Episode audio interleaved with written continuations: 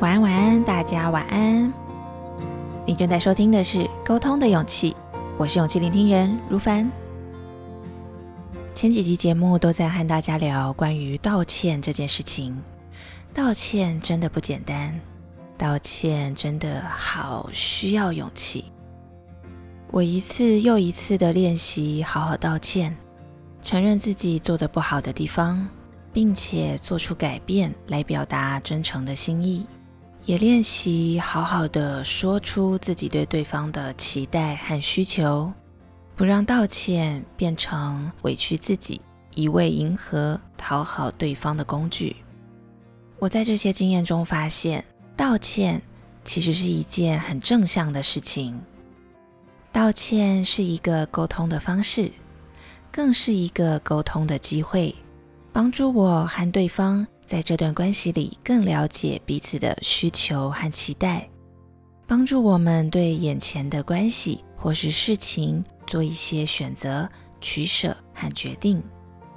而道歉的难，其实还难在，在道歉和沟通之后，如果对方不接受我的道歉，不愿意继续沟通、合作，或是经营我们之间的关系。我必须要学习勇敢、坦然的面对这个结果，尊重对方的决定。这个课题真的很难，对吧？一旦要面对和自己的期待不同的结果，失落啊、沮丧啊，还有难过的心情都会涌现上来。我依然在这个课题持续的学习着，学习面对。学习尊重对方的决定，学习陪伴自己和不如意的情绪相处，学习放下。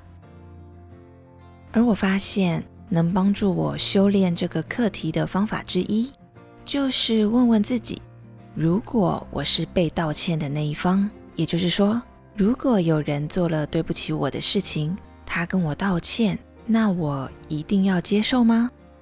来，在这种时候，就是要打开柜子，拿出一本神秘的小本本，翻出自己曾经列下的黑名单，就是一些相处起来很不自在啊，以及有冒犯过我的人。我就问问自己，我就问他们：如果跟我道歉了，我一定会接受吗？或者是这样问：我一定要接受吗？啊，我常说，这个夜深人静的时候，就是对自己诚实的好时候。面对这个问题，我心里最真实的答案就是：我不。我为什么一定要接受呢？不一定吧。如果对方一再为了同样的事情道歉，但就是不会改变，或者对方一再的冒犯、伤害我，当我对关系的期待和需求不能被满足。或是对对方已经失去了信任，我当然没有办法勉强自己再接受对方的道歉，因为我也有我的原则，我想要尊重自己的意愿和决定。那既然当我身为被道歉的那一方，我知道在某些考量之下，我是不愿意接受道歉的。那么换个角度想，当我向别人道歉的时候，是不是也比较能理解对方也有他的考量呢？是不是也比较能尊重对方选择接受道歉或是不接受道歉的决定呢？是不是也比较能坦然的面对我的道歉不被对方接受的这件事情了呢？嗯，是，我是借由换位思考。自问自答的过程中，我知道我要尊重自己的意愿，就也要学习尊重别人的选择和决定。那么，你呢？